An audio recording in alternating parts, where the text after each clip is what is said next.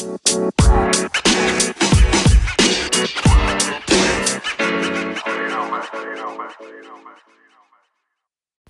morning, afternoon, or evening, wherever you are in the world. Welcome to DBN News for 12 12 2018. This is my daily news that even plants crave. I'm Anthony, and I'll be your host today. With that being said, let's jump into news. First, our featured story for the week is an indie game made by Nick DiPaolo, who is the one man team behind Adams Ascending.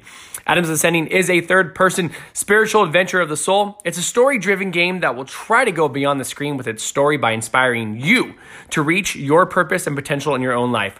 You can reach out to Nick on Twitter at twitter.com slash. That's D E P A L O. Link to his Kickstarter is in his bio, or go to go, or go to Kickstarter.com and search Adams Ascending to pledge now.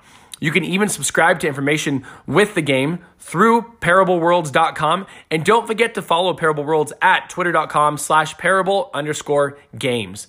Nick DiPaolo is a solo dev, so we can't stress enough how important it is to support this game and this amazing indie dev. So please join us at Dad's Beards Nerds in helping Nick reach his Kickstarter goal. One more time, that was go to Kickstarter.com and search Adams Ascending. George and I have pledged this project, and we are so stoked.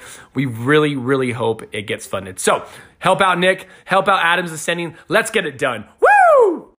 Second is from IGN and written by Michael Domanico. That's a new name. I haven't seen that one yet. Overwatch League announces 2019 schedule. The Overwatch League has announced its 2019 schedule, which includes away games and a $5 million prize pool. The Dallas Fuel, Atlanta Reign, and Los Angeles Valiant will be hosting games in their home cities, a marked change from Overwatch League's first season when every regular season game was played at Blizzard's Burbank Arena. Tickets for those away games will be available at a later date. Overwatch League has upped its prize pool from 3.5 million in 2018 to 5 million for the 2019 season. The winner of the overall 2019 season will win 1.1 million, with the runner-up team walking away with 600,000, with decreasing amounts for lower ranked teams. The regular season kicks off on February 14th and will be split up into four stages, each of which lasts five weeks. The final regular season game will take place on August 25th. For comparison, this past year, Overwatch League ended its regular season matches on June 17th. Eight expansion teams are joining Overwatch League for its second season as well. The expansion teams are the Atlanta Reign, Washington Justice, Paris Eternal, Toronto Defiant, Vancouver Titans, Chengdu Hunters, Guangzhou uh, Charge, and Hangzhou Spark. The teams are joining Overwatch League's original 12 teams from Season 1. Awesome. People loved Overwatch League Season 1. I'm sure they're going to love Overwatch League Season 2. Next is from IGN and written by Colin Stevens. Fans react to Street Fighter V's in-game ads. I guess Capcom is giving Bethesda a break from all the hate. Street Fighter V's optional in-game advertisements are now live, and fans are angry, saddened, and in some cases just bewildered by Capcom's implementation. Announced by Capcom last week, there are three forms of the ad, there are three forms the ads can take: ad style, costumes with content pertaining to Capcom costumes tournaments, or the Capcom Pro Tour slapped on a character's clothing or model, loading ads that appear in the versus screen prior to battles, and stage ads with advertisements appearing on the floor or background of a stage. Though similar imitations implementations have been done before, Street Fighter V's use of ads is particularly jarring particularly jarring. When enabled, players net additional fight money through ranked and casual matches. Though the amount gained is 12 FM per fight when a new premium costume color costs upwards of 20,000 FM. Fortunately, fans can simply turn them off by going into the battle setting and adjusting which of the ad types you do or don't want to see, though fans are understandably annoyed by the implementation anyway. With both casual and professional players reacting negatively to the ads, it will be interesting to see Capcom's long term strategy for the issue. Street Fighter Reddit shows a particularly negative reaction from fans, especially at the gaudy nature of the ads themselves. Street Fighter V has had an interesting journey. When initially released, it was considered to be extremely light on content, but by the time of the arcade edition rolled around, many of its issues were turned around by Capcom. Capcom, what the hell are you doing? Why? Fourth is from IGN and written by Nick Santangelo. Amy Hennig will receive a Lifetime Achievement Award at GDC 2019. Amy Hennig, perhaps best known for directing and writing the first three Uncharted games, will receive the 19th Annual Game Developers Choice Awards Lifetime Achievement Award. Hennig will be presented with the award during GDC, which takes place from March 18th to the 22nd, 2019. Specifically, the Game Developers Choice Awards will be held on March 20th, 2019 in the San Francisco Moscone or Moscone Center and will be open to all GDC 2019 attendees. Amy Hennig is a powerful figure in the game world. Her work exemplifies what good game narrative can be with pathos, humor, suspense, and energy, said Game Developers Conference General Manager Katie Stern.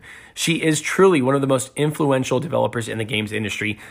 These past accomplishments are just milestones in a career that will be following for years to come. But for one night at GDCA's, we'll reflect on the hard work and artistry that makes game developers like Amy the heart of the industry. Though she attended film school, Hennig realized she would rather work on games when she was hired as an artist to work on 1989's Electro Cop for the Atari Lynx. Hennig would go on as a director and writer in the Legacy of Kain slash Soul Reaver, Jak and Daxter, and Uncharted franchises. After leaving Naughty Dog and the Uncharted series behind, Hennig began work on a Star Wars game for Electronic Arts, now shuttered Visceral Games. She has since moved on to start her own studio, focusing on virtual reality games. This is awesome. A- Amy Hennig is uh, she's loved in the whole video games community. I, I, don't know one person who says or who has anything bad to say about her. So awesome. Couldn't think of a better person to give a lifetime achievement award to. Last is from IGN and written by Gabe Gurwin. Red Dead Redemption 2's Javier actor didn't know what game he was working on at first.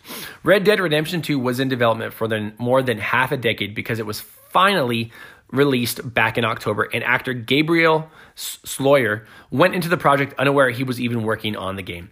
Speaking to Eurogamer, Sloyer, who portrays outlaw Javier Escuela in the game, said it was only in the first couple of months that he had worked out exactly who he was playing. We knew because of the bu- we knew because of the boots and because of the language that we were in a western, he said. And it doesn't take a genius. Eventually we were like, well, what western does Rockstar do? Other people were better at comparing notes. I didn't get that it would be so fruitful. Looking back, I wish I had. They all had a better sense of what was going on. Sloyer added that some of the scenes the cast shot were ultimately cut, and he was curious if Rockstar did so to confuse them. But that's the process, he added. Think how many takes in a film don't get used at all. Many of the characters who returned from the first Red Dead Redemption were voiced by the same actors in the prequel, but Javier was not one of them. Antonio Jaramillo voiced the character in the 2010 game, where he played a major role as an antagonist. Rob Wiethoff, who played Lee John Marston, once again played the character in Red Dead Redemption 2, despite having effectively retired from acting. Red Dead Redemption 2 has received acclaim for its performances. Most recently, Arthur Morgan actor Roger Clark took home the prize for Best Performance at the Game Awards. And that is the news for today. Thanks for listening and let us know what you think about any of the stories we talked about by sending us a message on Anchor, the podcast app we use to record the show. If you'd like to support the podcast other than listening, please check out our Anchor page at anchor.fm slash dadsbeardsnerds, where you can donate to us via the support this podcast button and sign up for a monthly donation of 99 cents, 4.99, or 9.99 per month. Find us on Twitter at dadsbeardsnerds, on Instagram at dadsbeardsnerds podcast, or check out our Twitter bio to be a part of our ever growing Discord community. The link is in that Twitter bio. Until next time, I'm Anthony, and I look forward to making more content for you.